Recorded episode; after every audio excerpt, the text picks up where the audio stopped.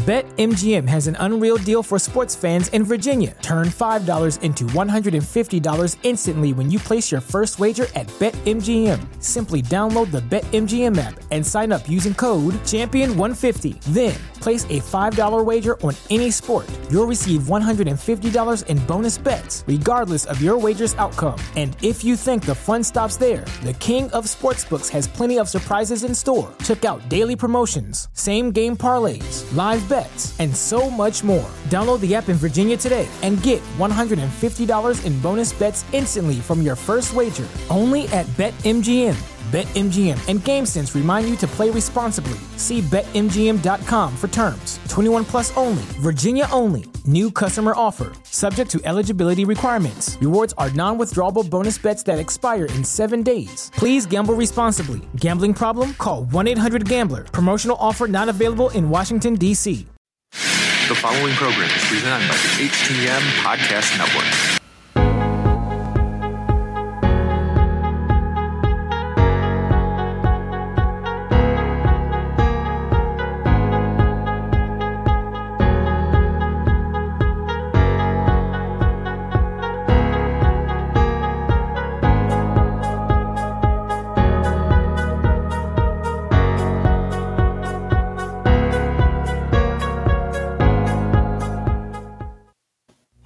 Another episode of Turnbuckle Talk in partnership with thechairshot.com, presented by the Hitting the Marks Podcast Network and in association with IndyPW.com.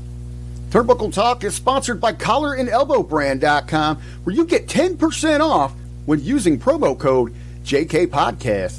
Turnbuckle Talk is also partnered with Fenix at FNXFit.com, where you get 15% off all your health supplements simply by using promo code TBTalkPod. Follow the show on Facebook, Instagram, and Twitter by searching at TB Talk Pod. Listen on Podbean, iTunes, Google Podcasts, Spotify, and everywhere you catch your favorite programs. And now, pro wrestling fanatics, are you ready? Here are your hosts, Big Joe and Karl Karufel. All right, guys. Mighty Joe Morin here back on Turnbuckle Talk. And this week we have Karl Karufel here as well. That's right, everybody. I am back. I am here. It is so nice to be back. We had some technical issues last week that unfortunately did not allow me to be here, but I'm here now. And uh, who have we got with us today, Mighty Joe? Uh, well, you heard him on uh, on our intro as we do every week, except for last week. For whatever reason, last week I guess I got kind of uh, preoccupied with uh, lining things up. I forgot to play our intro last week, but uh, we have him here this week. We have Mr. All Elite Scooby, Mr. RBV. Welcome back to Turnbuckle Talk, sir. Gentlemen, that is right. The art of the beat of the V. Richard Bronson Vickrey back again. Turnbuckle talk. Hey, my two favorite Canadians. Yeah, I, I was going to, you know, I was just thinking about this as we were getting ready to go here. I, I was ready to jump in with something all big for Thanksgiving, but then I forgot you guys had your Thanksgiving over a month ago. Uh, you guys are like early October, right? Yeah, we like to get our, our Thanksgiving out of the way early. Well, up here in well, I was kind of curious, you know, because I know why we have so many just, you know, tremendous reasons to be thankful here in the great states of America. Mhm. Uh, but what, what is the reasoning behind your celebration up there in the Great North? I think that we just kind of piggybacked off you guys, and we were like, "Yeah, we're in Canada. We'll do a month early." Huh, get, get it out of the way before the weather really hits up there. Right? I, I don't know the whole. I don't- really don't know the whole story. I, I mean, I, I, I essentially, I think it's just that. I think that's you know we went to Sheridan, Stefan at the same time. We were like, hey, screw it, we'll do it before you guys do. That's right. Do, So- do you guys like? Do you guys partake in the same traditional foods that, that we do here? You know, you, you have the, uh, the the big old birds, the turkeys, uh, maybe some hams, the all the traditional sides, mashed potatoes, Oh, yeah. corn, For me, green beans, whatever it might be. for me, turkey, mashed potatoes, stuffing, gravy, ham, pumpkin pie. I'm happy. Full plate, full plate. Yeah, Yeah, Not- that's right. no, That's right. sometimes all on the same plate, depending on the scenario, right? So, Now, now, you know, here in the states, when we have, you know, our Thanksgiving, and you know, there used to be a, a tremendous in professional wrestling around Thanksgiving. We had Survivor Series, which used to be on Thanksgiving night here in the states. Uh, we have a full day of football uh, that has gone back many, many, many a decades. Even you know, before the NFL, football and Thanksgiving have gone and gone hand in hand.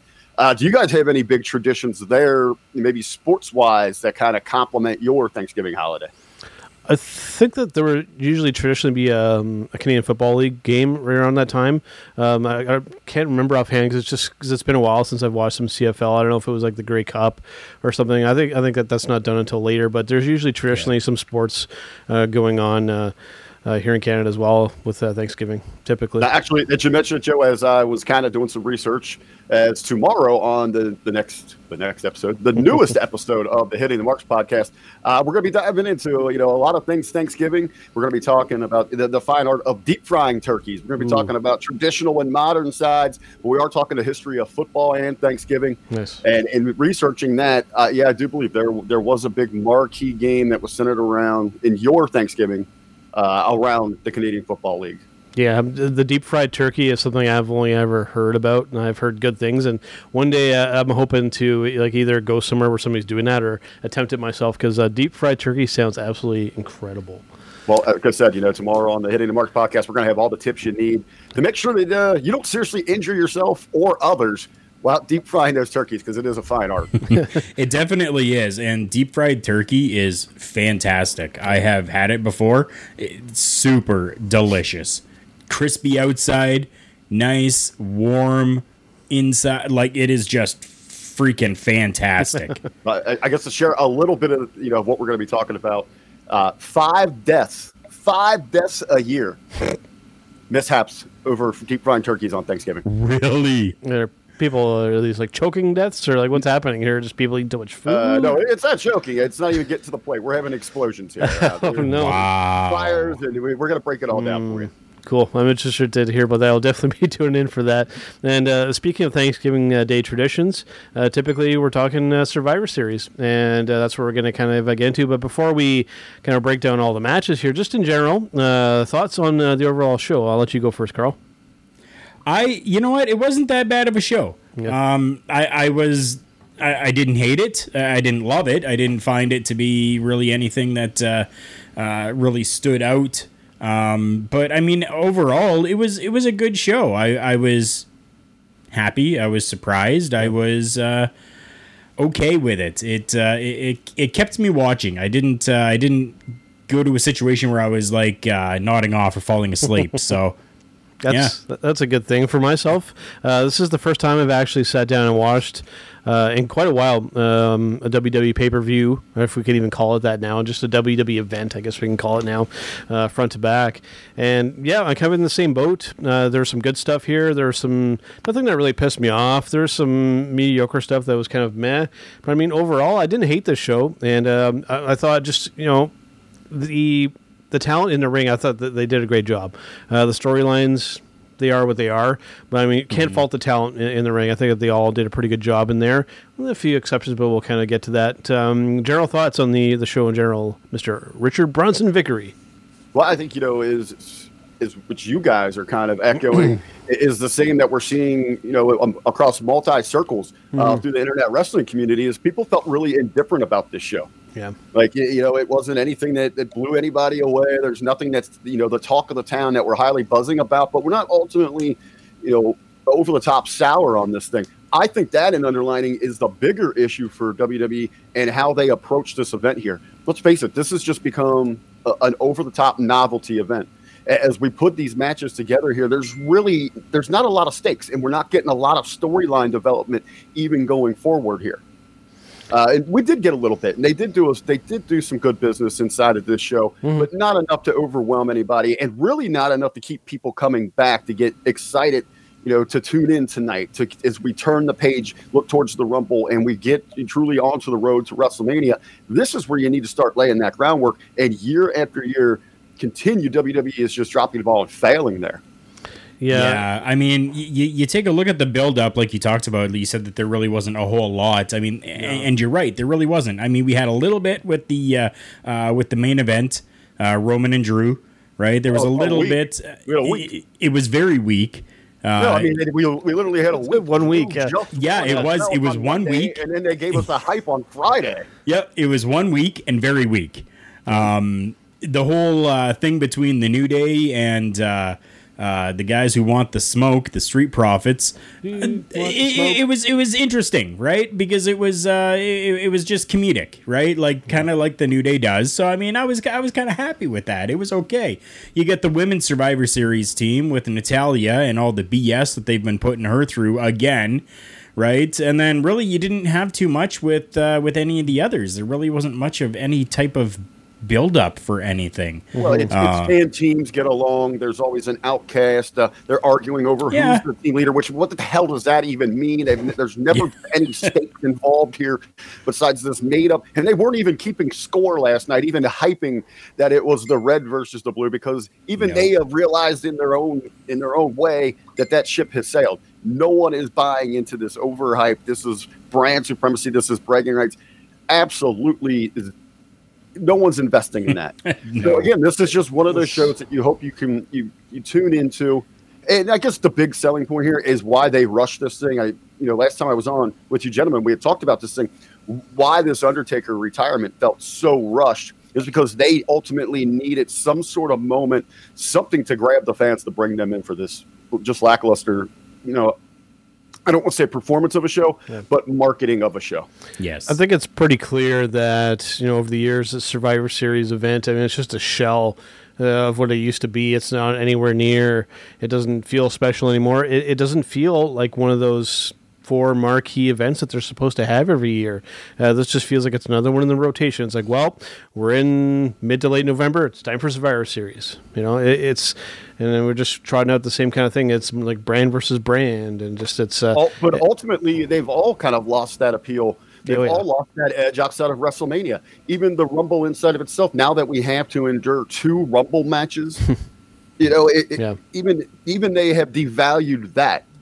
You know, once in, you know, of the big four, the Rumble was always my favorite. And then I Mm-hmm. Still enjoyed Survivor Series because just the, the uniqueness and the dynamic of bringing these different individuals and tying all these feuds together was, was so cool to me. Uh, they completely abandoned what has made those what has made it so special. It'll be interesting, just briefly on the Royal Rumble, because it's typically been my favorite WWE event uh, throughout the years.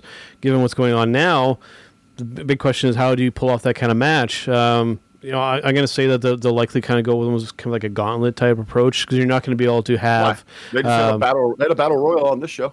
yeah. Yeah, I guess you could. Um, yeah, we'll, we'll see how, how how they do it, or if they're going to maybe do like the one versus all again, or who knows the the approach. But uh, yeah, I guess as long as they're um, following the the COVID guidelines, and as long as things don't get uh, locked down where they are, then I guess we're we're good to go.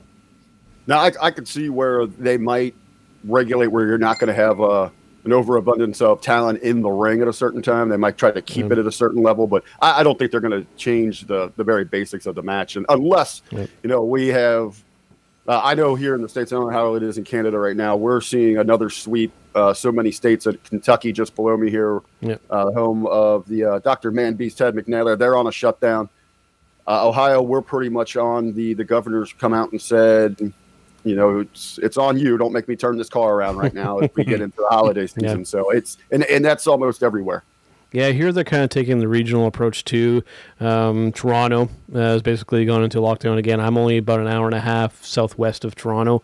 Uh, we're still kind of business as usual here, but uh, you can feel that like the hammer's coming down, that the, the restrictions are coming down again, and we'll just have to wait and kind of see how that kind of goes. But uh, let's get into the kind of There- the. Uh, well- go ahead, Karl. Just, just, just so that so that Rick understands. I mean, I mean, uh, Toronto isn't just Canada, No, um, right? So Quebec is pretty much shut down. yeah, uh, to the point where like you go into a Walmart and there are areas that are taped off, like you cannot go into these areas, which are like clothing, yeah.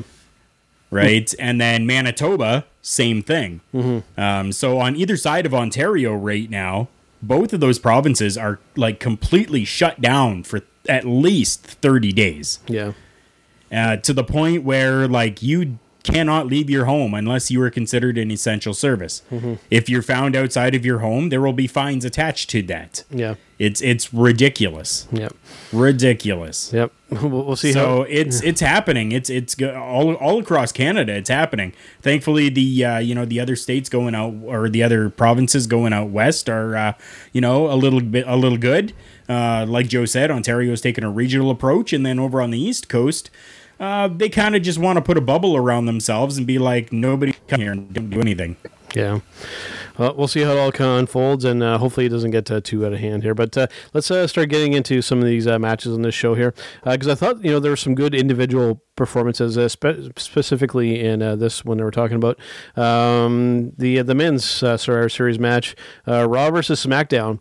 for me, in this one here, the the two big standouts in um, in this match, Otis and Keith Lee. I thought these guys had really good individual performances. You know, Otis kind of doing the comedic approach. You can tell there's a little bit of Dusty in there. We're trying to we're trying to um, kind of get that same kind of feel there. And I mean, Keith Lee.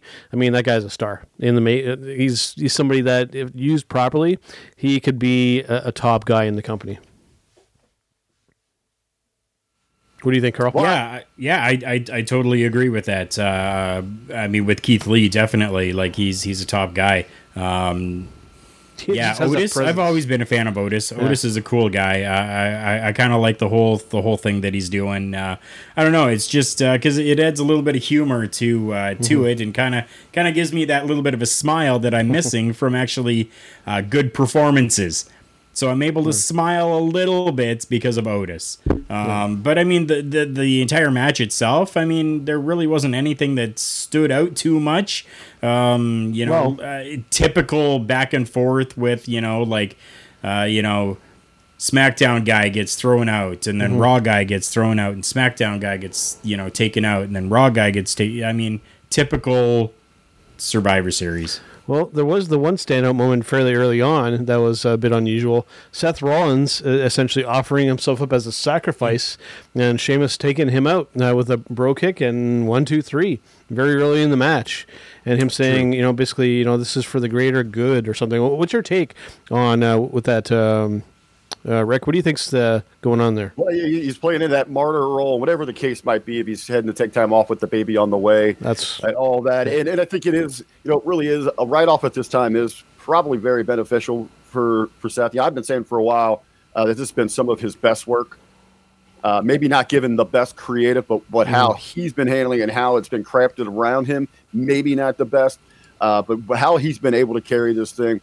The development with Dominik Mysterio all through that program. I know it's it's kind of maybe run its course, mm-hmm. uh, gone on a little bit too long. So this is good to kind of remove him from you know from that situation, from that spotlight. Uh, and again, in itself, you know, we were joking during the live discussion over on Facebook mm-hmm. Comedy Media Discussion Group. You know, this was the Stevie Richards role in the Rumble. You know, it, go out there, get tossed out, yep. hit the floor, take your ass to the back, and go get your pet, go get your check, and get the hell out of there. It's exactly what he got. Well, the bigger picture here to me is when we're looking at these teams, Otis is a comic comedy act at best here. He was he was spotlighted far too much inside of this match. Uh, ultimately, when you looked at these two teams, the Raw team actually looked like a a team of professional wrestling superstars. Yeah. The SmackDown team, not so much. Obviously, you have Seth. He's not there. He's he's eliminated right away. Corbin's got a tremendous look, but he has still got a lot of ways to grow. I'm sorry, Uso is not right there yet. He is struggling through. Uh, again, Otis is mid card comedy at best. He could have had a couple spots in here, hitting his little dance, all whatever. Uh, and Kevin Owens looks like a hobo. It, this this yeah. the SmackDown team does not scream professional wrestling. I look across the ring to the other guys; they look like true superstars. Well, yeah, I mean, really didn't, really didn't surprise me that they ran the gauntlet on them. Oh yeah, for sure. Yeah, it was it was a pretty dominating performance, uh, and uh, yeah, and uh, Jey getting he's the last guy left there, and yeah, he got destroyed, and then you know felt the the wrath from Roman afterwards as well. So basically said, you know, get out of here. We don't want you.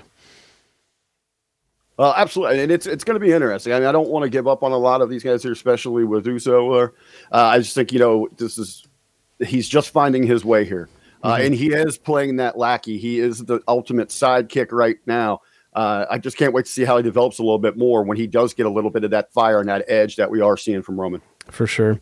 And uh, next up, we had the Raw Tag Team Champions versus the SmackDown Tag Team Champions.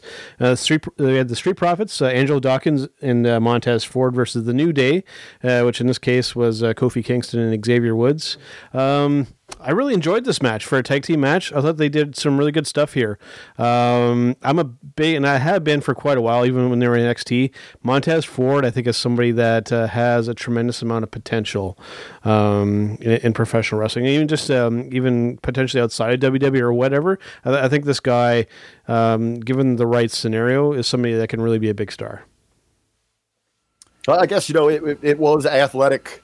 Uh, they did hit their big spots here again, but as the approach to this thing, and we had a tremendous conversation this, this morning on the Monday locker room about mm-hmm. this thing about you know even how the Street Profits are presenting themselves right now. Uh, they are coming off as too cartoonish. It's you know they're they're trying to they're coming off frankly as marks. Uh, you know they're trying to put everything else over really except for themselves when they should be putting their own spotlight on where they should be the true stars that people that you know even the best of the past want to you know they these are the new trailblazers. Bigger picture here, this was a wrong call. You've got New Day who is out signing their own deals. It's you know heading into the video game world. You had tremendous crossover marketing opportunity that they completely lost because they're stuck inside of their own bubble that they, they felt that they had to give the rub to this younger team here when you are missing a bigger picture, especially when you are struggling to bring any new viewers to your product. That's a fair statement. Uh, you know, I, am definitely cool with uh, letting the Street Profits get a lot of offense in there and to get their stuff in. But I, I agree that um, I think it was uh, maybe a little, a little too. I was, I was fairly certain going into this thing that the only way that the Street Profits would steal this one is if they did want to advance something storyline wise to light a little fire under someone's ass. If Big E would have come out and somehow cost mm-hmm. his old his old partners in crime this match, yeah, uh, and then took a drastic turn, you know, his own direction there. Uh, but you know, especially if you're not going to play into this outside marketing, it's, to me, great, great athleticism. Whatever you missed the bigger picture. This is why you're struggling as a company. Yeah, that's a first statement. And, and it was very evident too. I mean, the only thing that we really saw was what one one promo for the video game that they're uh, that they're a part of. Their DLC characters. This is and, the like, same the same bull crap that we're getting with why is why is Sasha in that Star Wars tie-in hmm. the uh, whatever she's in the Mandalorian, yeah, the Mandalorian, the Mandalorian. Yeah. Why yeah. is that not everywhere? Yeah. Right. It, it, yeah. it definitely should be. I, I I'm in 100 percent complete agreement with you when it comes to comes to that. Um, total total waste of a potential to be able to bring in other viewers. Uh, yep. the, with the Mandalorian, why why you know you can pull in those people. You know, the people have you know they're, they're watching Disney Plus. Well, WWE is considering themselves still a PG company. Yep. Uh, Disney is a G or PG company.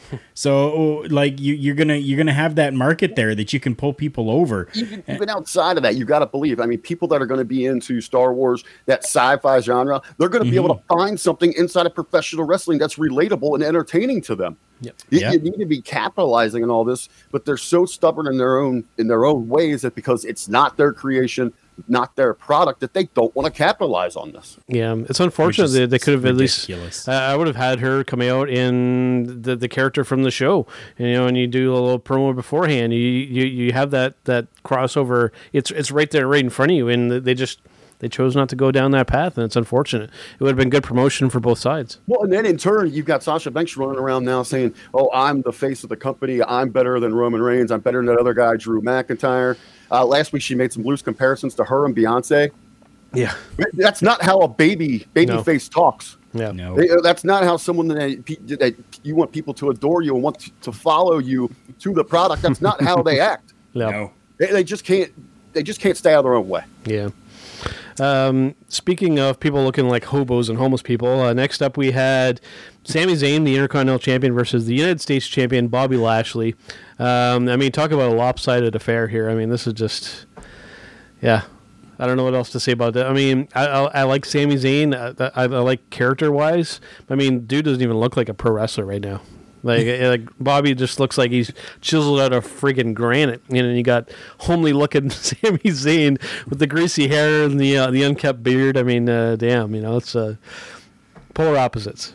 Yeah, it, it definitely is polar opposites. Um, I mean, again, this was a match that was just kind of there. Yeah. Um, they're they're like you have the two mid card champions or the mid tier champions. Yeah. Why, why was there not something bigger built about this? Why was there like I, I I'm not I don't I don't get it. I don't like instead of having the two of them Mm-hmm. facing each other. Uh, why not have done something like uh, a, a, a SmackDown star facing Bobby Lashley for that championship? Yep. And then, oh, wait. Oh, if he wins it, oh, that person's now a Raw guy. You know, build something like that uh, as opposed to these two because there was absolutely nothing to gain for either one of these people inside of this matchup. There was nothing to gain. And it's it's very uh, frustrating that they could be building people and building stars around these championships but instead they're just using these championships to face off against each other and Yeah. doing nothing. Yep.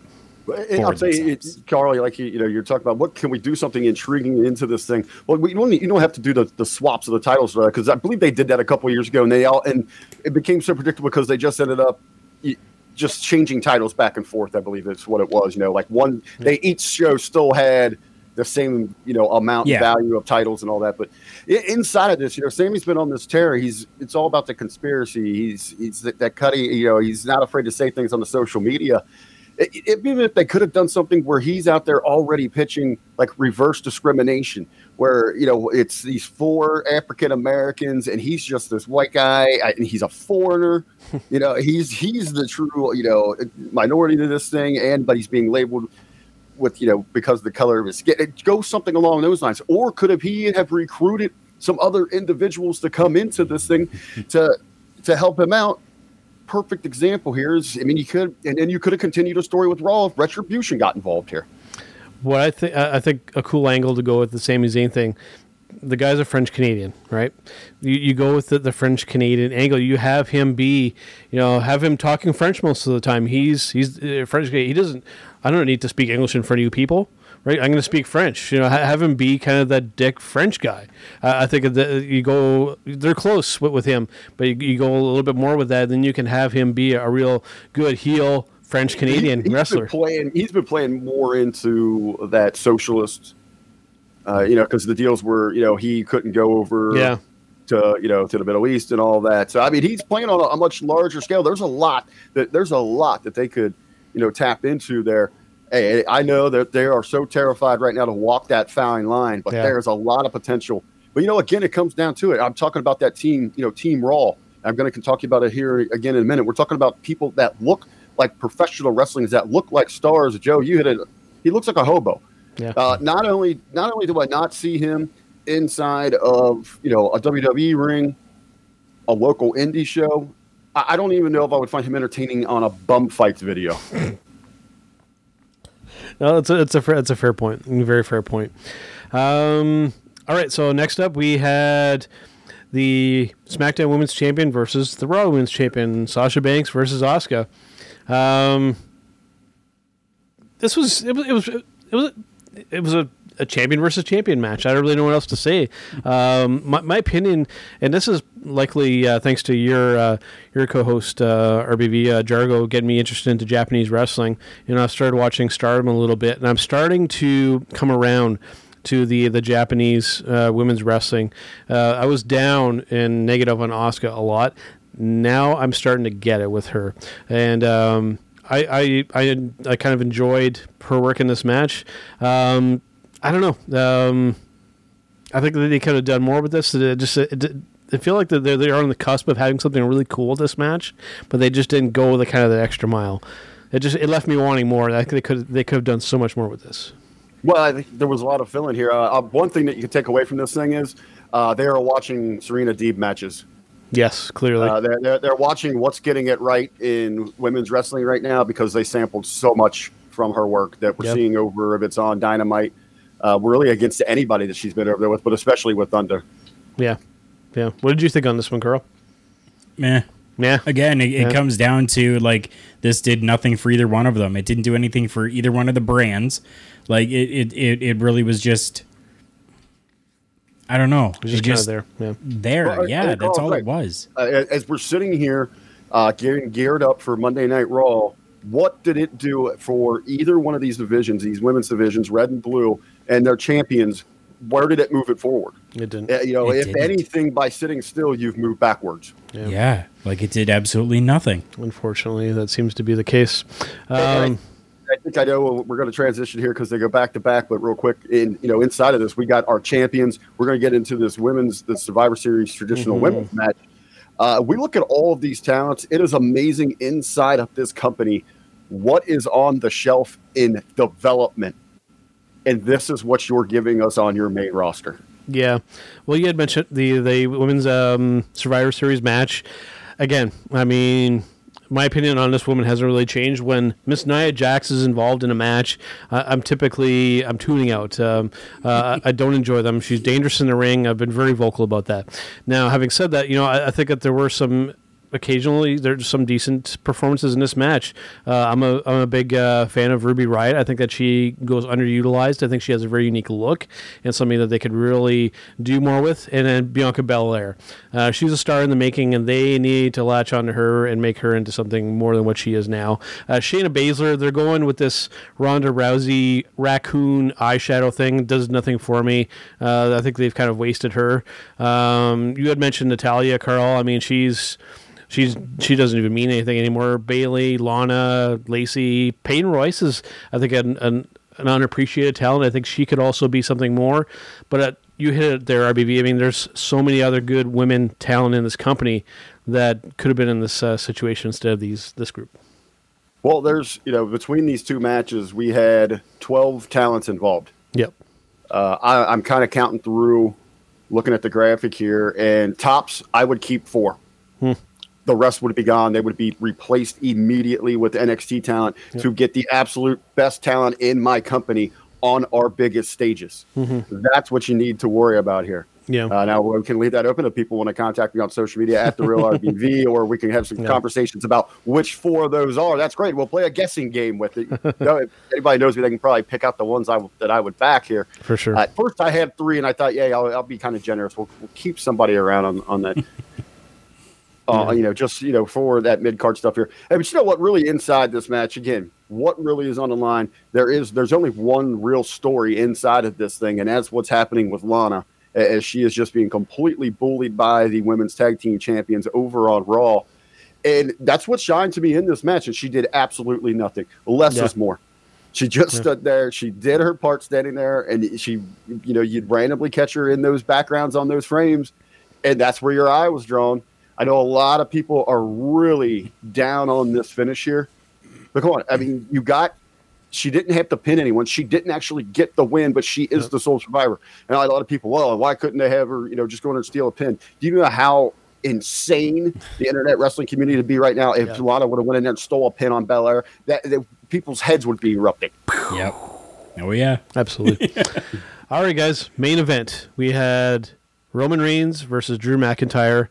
Um, BetMGM has an unreal deal for sports fans in Virginia. Turn $5 into $150 instantly when you place your first wager at BetMGM. Simply download the BetMGM app and sign up using code Champion150. Then place a $5 wager on any sport. You'll receive $150 in bonus bets, regardless of your wager's outcome. And if you think the fun stops there, the King of Sportsbooks has plenty of surprises in store. Check out daily promotions, same game parlays, live bets, and so much more. Download the app in Virginia today and get $150 in bonus bets instantly from your first wager. Only at BetMGM. BetMGM and GameSense remind you to play responsibly. See BetMGM.com for terms. 21 plus only, Virginia only. New customer offer. Subject to eligibility requirements. Rewards are non withdrawable bonus bets that expire in seven days. Please gamble responsibly. Gambling problem? Call 1 800 Gambler. Promotional offer not available in Washington, D.C.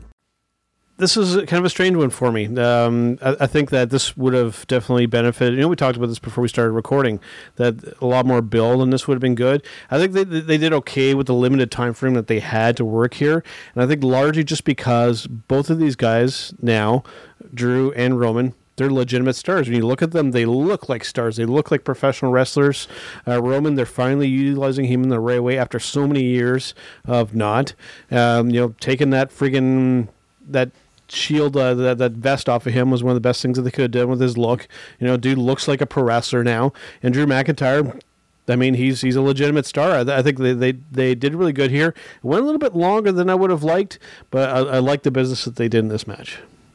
I, don't necessarily you know if it, maybe it just felt that it went so long because you know if you had been if you had tuned in during the pre-show of this thing, you are pushing you know what three and a half four hours before you get to your you know one of the matches that I think that was a truly a you know what that would pull people to this event. You know, Joe, you, you said it perfectly here. As we're looking up and down this card, these two look not just like pro wrestlers, not just like stars, not like main eventers, but champions. Yep. And, and that's what you got. And it had that great vibe. I thought the entrances were great, how they put that together. I mean, you felt that intensity between these two.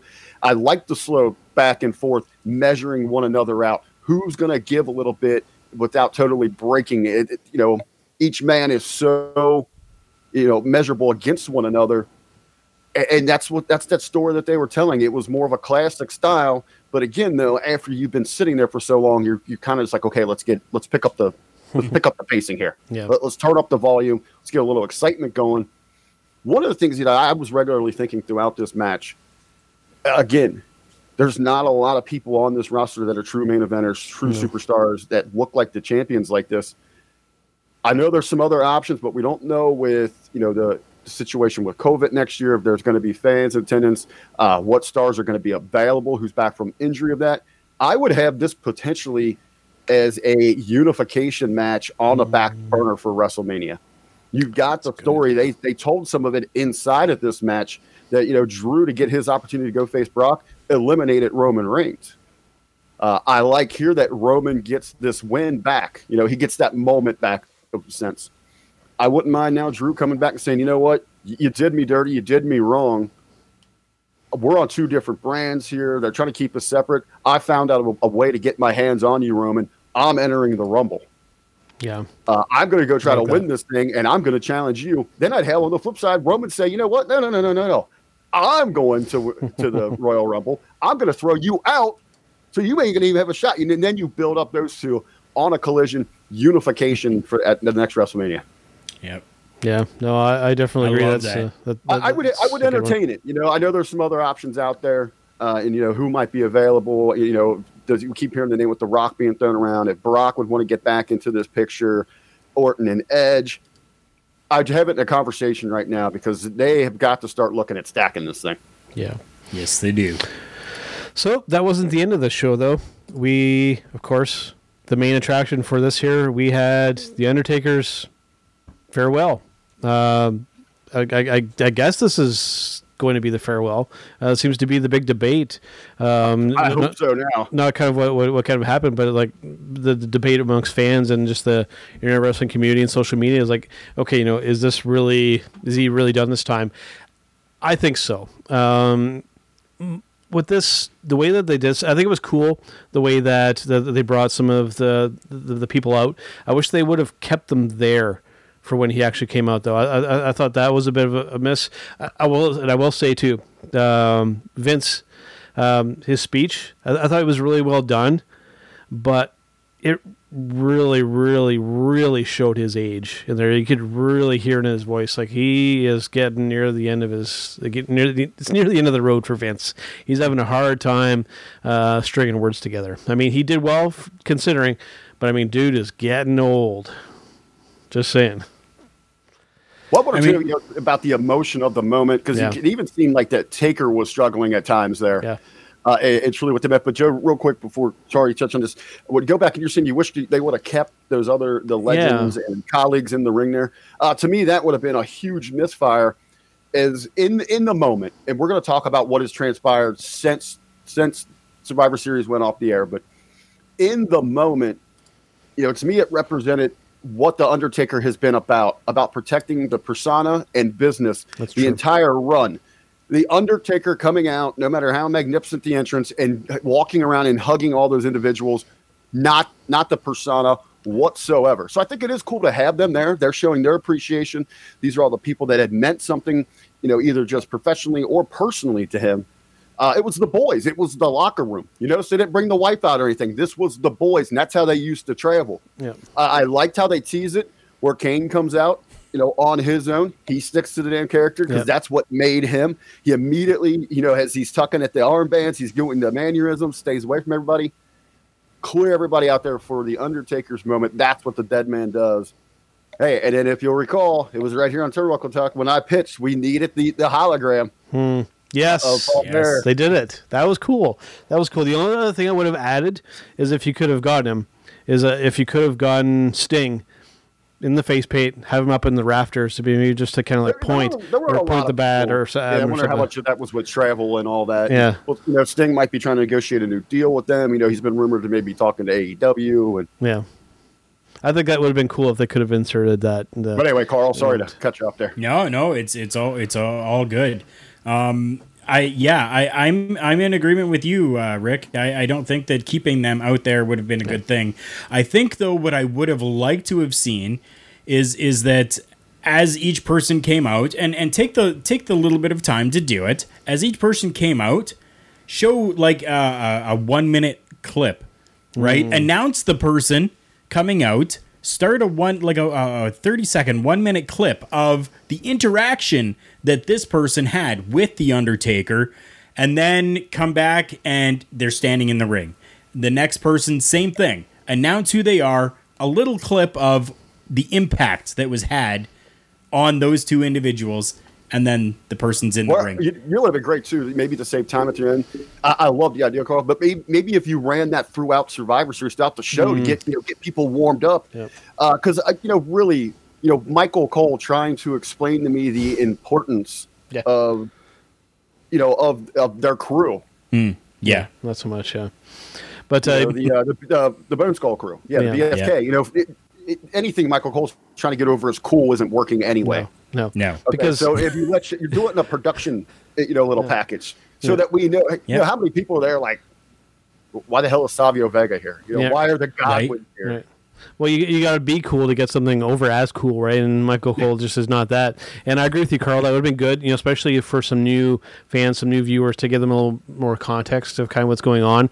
I think would have been um, a cool addition as well. And, and, and I would agree that uh, it was the right approach for him to be their solo in the ring. Uh, I'm coming around to your line of thinking. I like that. Yeah. Yeah, no, it, it, it definitely was, and to have Paul Bearer there as the hologram, was- like, uh, like, I, I honestly, good for that like, like, I, I had to grab a tissue because I was like, wow, Yeah. wow. And then I, I think the, for me, the best part i to to kind of solidify that this is the end, that this is now the time for the Undertaker to rest in peace, Mm-hmm. is that after he said all of that, and he got down onto the one knee and he was he was doing his pose, there was a ten bell salute or a ten gong salute that happened before his music played again and he left the ring. I don't know if anybody else caught that, but I caught that and Yeah, I was like, missed it. yeah, I missed it. I'm gonna have to wow. watch it. Interesting. Yeah. I- yeah, I- you'll have to uh, you'll have to rewatch that. But I was like, wow, they're because I, I I heard it and I'm like I'm waiting for the music to start and I'm like, wait a second, um, uh, uh five, uh, uh, nine, ten, holy shit, what the? And and yeah. Um, now to go along kind of with with everybody uh, you know there or on the stage or whatever um, when a rightful Hall of Fame is done, that I think would be a perfect opportune time. Because then the Undertaker doesn't have to be the Undertaker because he is gone. The Undertaker is resting in peace. So he can go out there and be the Undertaker Mark Calaway and then be able to have that interaction with a lineup of people in in that type of environment, right? And I that- think that and that's the only fell apart. You know, last night in that moment, I went to bed feeling great, getting ready to. You know, I'm woken up bright and early. I got up at 6 a.m. here in the East Coast in the United States to start gearing up for the Monday locker room, the Hamid Media Group, and I go to the the sheets. I go to social media to kind of get my last minute notes and thoughts and all that. And lo and behold, what do I see? Where I thought that the dead man was laid to to rest where I thought now he's going to turn the page. He's just going to become the man.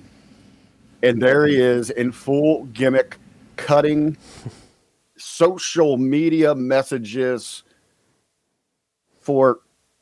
I had to pause there. I got to remember what platform for freaking all elite Scooby Doo and every other Mark Targ that wants to come out of the woodwork right here. He's putting you over one thousand dollars a pop, and he and overnight they cut thirty of these things. Yep. Yep. Cameo for anybody that wants to spend the thousand dollars for a ten to thirty second message from the Undertaker.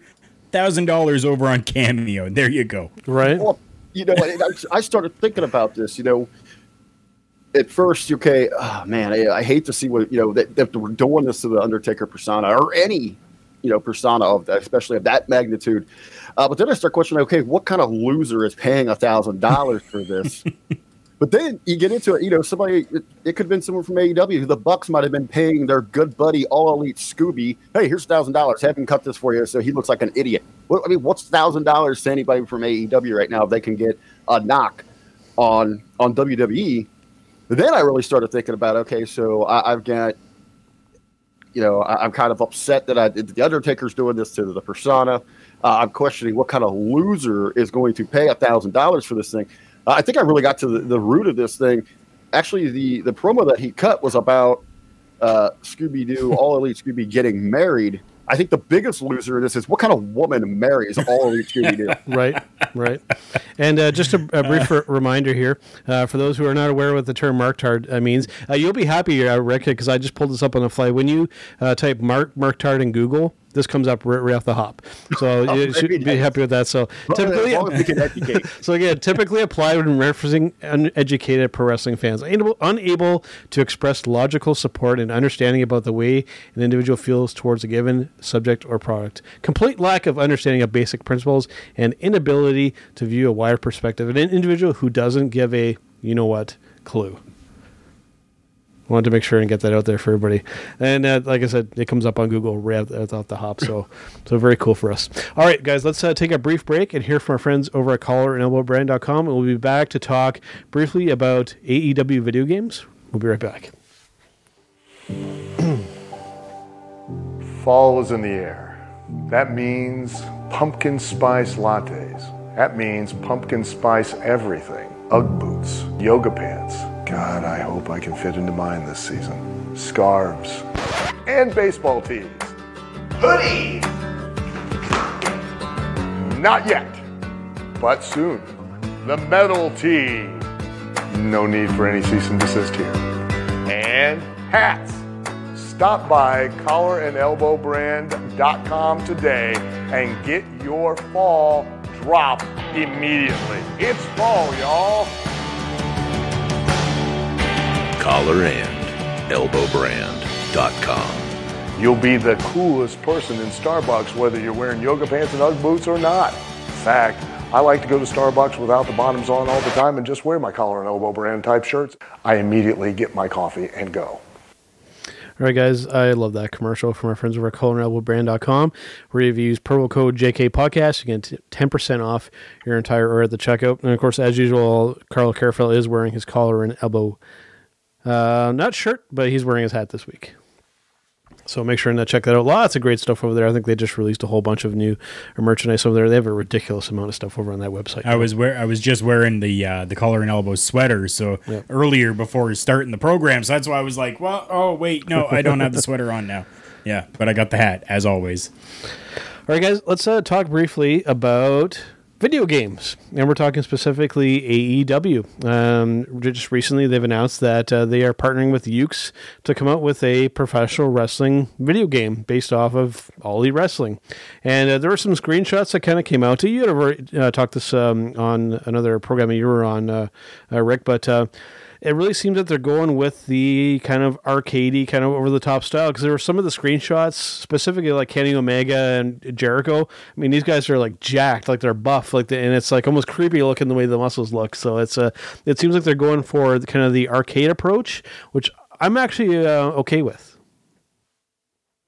Yeah, well, you know, admittedly, I'm not too much of a gamer. Uh, you know, the last like up to date system I bought was a PS1. Wow. Uh, and I still regularly play my my NES and Super NES. Nice. Uh, but yeah, but you know, if you happen, and it, I know they're kind of a you know a dying fad or a breed, if you will. You know, if you're out and about and you can see like find like a traditional arcade though.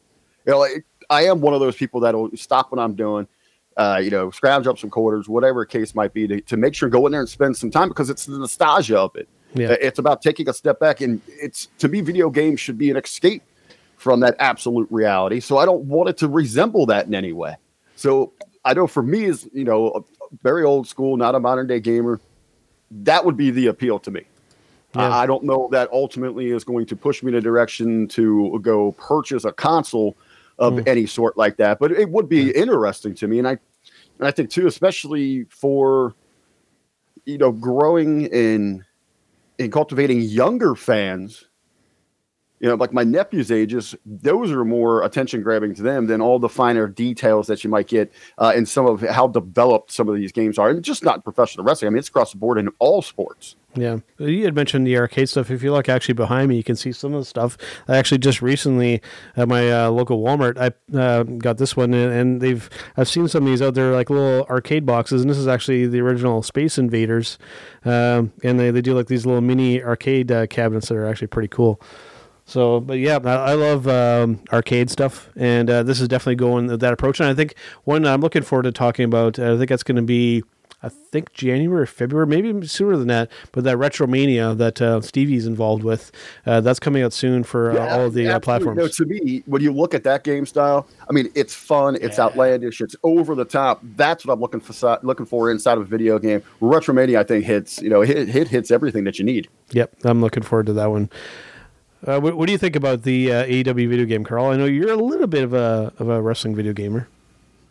Yuke's is still a, a company. Yep. When they basically they well they things fell apart with the WWE and then like AEW latched onto them like right away.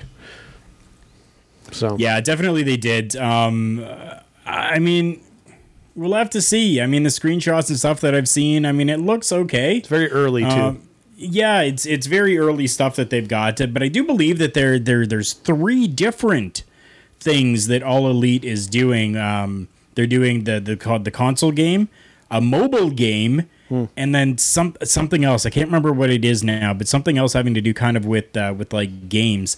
Um, so I mean, Yeah. why not? Why not branch out and capitalize on that? And I mean, as long as they do things right and use the right people to market this, uh, Kenny Omega, um, yeah. I, I think that it'll it'll it'll do fine and it'll be just fine. Um, i- for those that don't know, Kenny Omega is, is probably one of the uh, the biggest gamers that are out there. Um, he loves his video games. He's he's you know brings them with him. He's playing them. He's he's always got them. Um, Chase Owens, another guy. Uh, he he's always playing the video games. He's got the whole like briefcase that you open up and the consoles in there the, with the television and uh, PUBG. Uh, you know, Chase is always playing PUBG. Um, so I mean, like it's it's it's not like it's something that's foreign inside the community of uh, professional wrestlers. Uh, video games, even like you take a look at the WWE with the New Day, um, they're them as well. Like they're they're big gamers, right? So I mean, this is something really good and really cool for uh, AEW to do, as long as What it's happened to the done and marketed days? right. You got all these nerds playing video games. What happened to good old days where you just went, got a bottle of whiskey, uh, and maybe maybe some coke, and you just went to the strip club? The problem was the last That's my time that I wrestling. did that That's my is that pro I got the bottle of whiskey and I got the Coke, and then I got the vodka and the orange juice, and then I got the um, the Goldschlager out. You just never and made it then to the went strip to the strip club. and what happened at the strip club is that um, one of the strippers got power bombed, and I was asked never to come back. So. that's that's that. Oh man. All right, guys. Um, you know, since we're running a little bit long here, uh, there's not really much in the breaking news aspect of things, so I, I think that we'll just move on to our match of the week.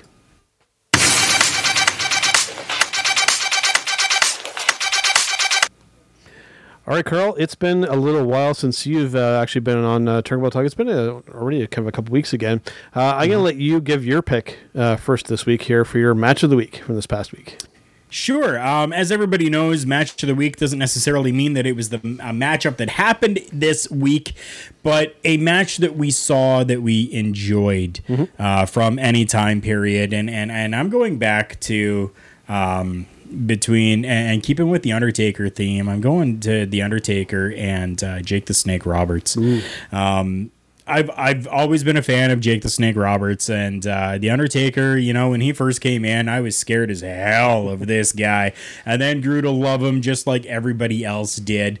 But uh, the two of them just worked so well together, and it was I, I think it was because you kind of had the two kind of darkish characters that went in there and and and kept it in in a type of a dark type of uh, situation and atmosphere, but really made it work as two kind of not necessarily heel characters, but two dark characters. And I and I love that they were able to kind of take that and just make the best of everything when when they were uh, when they were together. Definitely a good choice. You one thing I like there, Karl. You know, as well. You know, as a little bit praise there for for Roberts as well. He always seemed he worked really well. If it was Andre or you know or whoever it might have been, he worked really well with the big men. Oh uh, yes, the size. He knew he knew he knew how to really complement what they were bringing. yes, he did.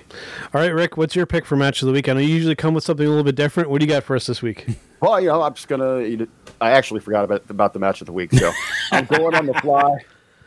So I am going to invite everyone to uh, head over to YouTube, uh, do a search for the Hameen Media Group. Make sure that that you subscribe and hit the little bells and all the whistles that they've got going on there.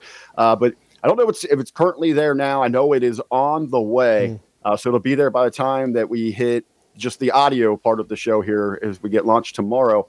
Uh, but you want to check out the uh, the 90 minute Broadway featuring uh, Dr. Manbeast, Ted McNaylor. Nice. Uh, it is it is referred to by the the one and only legendary, you know, trainer of the stars of stars, Rip Rogers. As he kind of has a short list of matches that he instructs people. This is one you must go watch, and it's exactly it. So again, that's on on YouTube, the Hameen Media Group. You're looking for that 90 minute Broadway featuring the good doctor, Man Beast, Ted McNaylor. Yeah, he's done some Yeah, cool done stuff some with cool uh, stuff. with Rip Rogers. I'm looking forward to uh, to checking some of that out when it comes out uh, on YouTube. Uh, for me, for myself, for my match of the week, I'm probably going to blow a lot of people's minds on this one here, but mine's actually coming from the WWE this week. It's not coming from New Japan or, or someplace else. It's actually coming from Survivor Series, and we're talking the tag team match between the Street Profits and the New Day. Uh, I thoroughly enjoyed this tag team match, and um, yeah, uh, I I was highly entertained by these guys. I thought they did a really good job. Um, uh, as we said, it would have been nice uh, for them to have capitalized the right way. I think that the, the, the right approach would have been to to put the New Day over in the win. But uh, I, I I- still thoroughly enjoyed and was entertained by this match. I thought they the the in ring stuff I think was done really well. So it uh, that was a win for me. There we go. All right, guys, let us move on to our final segment for this week, our showstopper segment.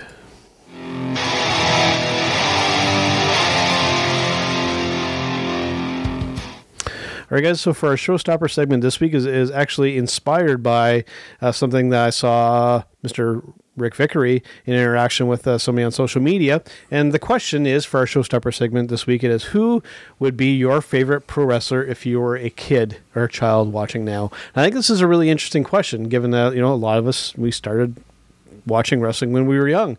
So to kind of uh, reverse time a little bit, if we were around right now as a kid, who would be our favorite wrestler? I'm going to start with you first, Mister uh, Rick Vickrey. Well, I think too when you look at it, you, when you say kid, because I, I think we've all gone through different phases. Yeah. uh, and it is as, as you grow and you mature. Uh, but I think you know, kid, we're talking about that purest form, right? You know, right when we first kind of you know find that passion and love for professional wrestling, and I, I think what's why why I found the topic so intriguing was you know people are still today like you're trying to you know implement what you know today instead of going back there and reliving how you saw it as a kid. Uh, so you know, one of my first favorites uh, that I really went over the top was the Ultimate Warrior. You know, I wasn't I wasn't a Hulkamaniac. I, I was a little warrior, and sort of to really kind of look and see, okay, who has anywhere near that sort of vibe, that feeling. So I, I mean, I guess I'd probably have to say, you know, up until this heel turn, I probably would be heartbroken. Is is Roman Reigns? Interesting, interesting choice. You know, because you look at that that you know, obviously, I mean, like, well, they're not the same kind of character. You have the you know the the, the maniac, the face paint, and all that, but kind of that role because you know, it's, if someone would say Hogan, I think that you would think more Cena. So I'm kind of thinking of Yeah. you know that that B alternate for that baby that they were building up and that replacement, you know, that they were trying to bring in. I, I- so I'd have to go with Roman Reigns, and you know, really, even to his credit here, he's been magnificent in this turn. Uh, but he does; he looks like a star, and there's a lot of tangible intangibles that we just don't get as, or you know, fanatics just don't get. You don't see the work that he's putting in behind, you know, that he's playing the game, True. and that's what that's what it takes to succeed here. Interesting. What about you, Karl? Uh, who who would you be? Uh, who would be your your main um, your main one if you were a child or younger person now?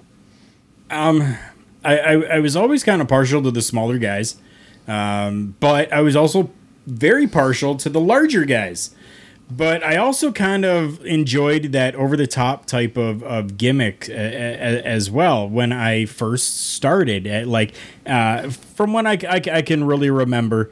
Um, I know that, you know, kind of the passion for it started at about the age of three and then kind of, you know, grew as I matured a little bit from there um, and kind of really knew and understood a little bit more. And, and, and to Rick's point as well, uh, the Ultimate Warrior was always just this over the top, outlandish type of high energy character.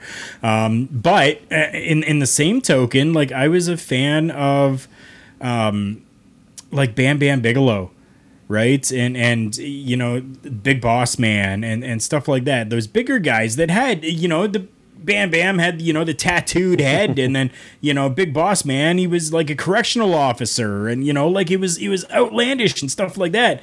Um to to now i think pulling all of that together kind of going from the heart with everything that that uh, I, I felt growing up um i think it would be marty Scurll because he kind of minus the size Yeah. uh, he kind of embodies all of that. He's got that outlandish type of, of character to him. He comes out with the doctor's mask on. He takes all that off but then he he can work in the ring like a smaller guy kind of like the Shawn Michaels that I admired growing up. Um, I- so yeah I, I think that you know it would be probably Marty Scurll. Interesting. For for myself, uh, kind of going with the same approach as you guys. You know, going back to when I originally started falling in love with professional wrestling and my first memories of it. You know, the first professional wrestler I can recall seeing was Mr. Rowdy Roddy Piper, fellow Canadian, and uh, you know, that's what really started to hook me into professional wrestling. So when I look now to find kind of similar personas, this one may seem like a bit of a reach, you know, but I'm I'm thinking, you know, who's a really really good bad guy now and really embodies it and really kind of goes all in with it. And right now, I, the only man I can think of at the top of his game is over New Japan Wrestling. We're talking Jay White. Uh, if I right now, if I was a young person and able to watch New Japan, I think he I was would. going to say, I like, think he- I you, th- you would be watching right? New I- Japan. but if I could find if, if I knew about it and that's what I was watching, I think that's who I would go with. And um and I hope, but same as Karl, I was also kind of into the big guys. I liked Andre and all these guys. So, you know, if I were to look on the WWE side of things, I would maybe say like a Keith Lee uh, would be something that I would be really really into as a younger person. So yeah, we, we, we kind of run the gambit there, and uh, Yeah. a lot of a lot of kind of different ones. But yeah, but I, I think that's a really interesting question to kind of rewind the clock and you know and almost kind of I think more of who the pick is to just kind of remember of just like what kind of got us interested as a younger person, right? So, and it, to kind of turn it now to like, what can we find to? Because it seems like a there's not a whole lot of younger people that are kind of interesting. It's like you know, what can we do to really hook in this new generation, right? So, Well, the problem is it's just bad creative. So if I was comparing it to my childhood, this would be about the time I discovered what girls were, uh, and they were trying to push off guys that I thought I could beat up, like Bret Hart and Shawn Michaels. So Yeah. I just stopped watching. WWE. yeah uh, some good stuff. Then.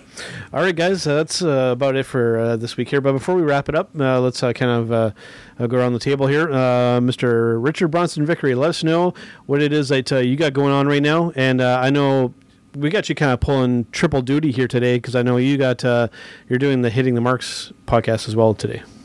Yeah, uh, triple. You're right, man. Uh, going big, shooting from the three today. Uh, this is my second second go around. One more ahead of me, but hey, you know, regularly mention all my ties in with the Hameen Media Group. We have got so much incredible content coming at you yeah. from that platform there, uh, from the worlds of pro wrestling, from MMA, from political satire, satire to conspiracy health and fitness, whatever it might be. We've got a little something from everybody, and the personalities. We've you know we've got a who's who, some of the brightest minds in professional wrestling, um, all really students in, in, a, in, a, majority of them are students of the great Rip Rogers, who now is a part of our platform as well. You nice. can pick up you know those exclusive Patreon with him. So again, that is the High Hameen Media Group. You to give us a search on Google. You can find us on all social media. You know we've got the Podbean sites, we've got the, the Patreon. So much going on there. Again, it is the High Hameen Media Group. Uh, also on that platform, you can find myself and my regular tag team partner Michael Jargo at the Hitting the Marks podcast. They just drop every Tuesday, and it's a it's kind of it's a show about everything hosted by two major a-holes giving our unique opinions and thoughts on this. This week you know we're going to be talking a, lot of thanksgiving traditions. We're going to be talking about the turkeys in, in our government uh, the turkeys in the headline so we've got a lot to discuss. Looking forward to that. Me personally you just keep up with uh, with me richard bronson Vickrey across all social media at the real rbv and Karl, I know you're going to be uh, you're going to be checking in with me this week because I've got a incredible lineup of my RBV Fitness Delicious of the Day is heading your way this Ooh, week. Nice, nice, nice. All right, guys. Well, I think that's a good way to wrap things up, and we'll see you on the next one. It's me, it's me. It's an RBV to beat. As you can tell in the background, we are out celebrating. That is what we do here at hittingthemarks.com. And I invite everyone to continue to tune in to Turnbuckle Talk, but check out all of our other shows we have. You can find that all at hittingthemarks.com. Run.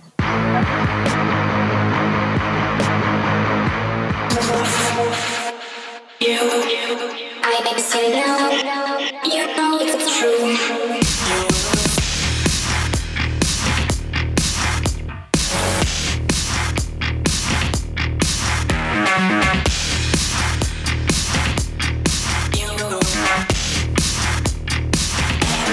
You.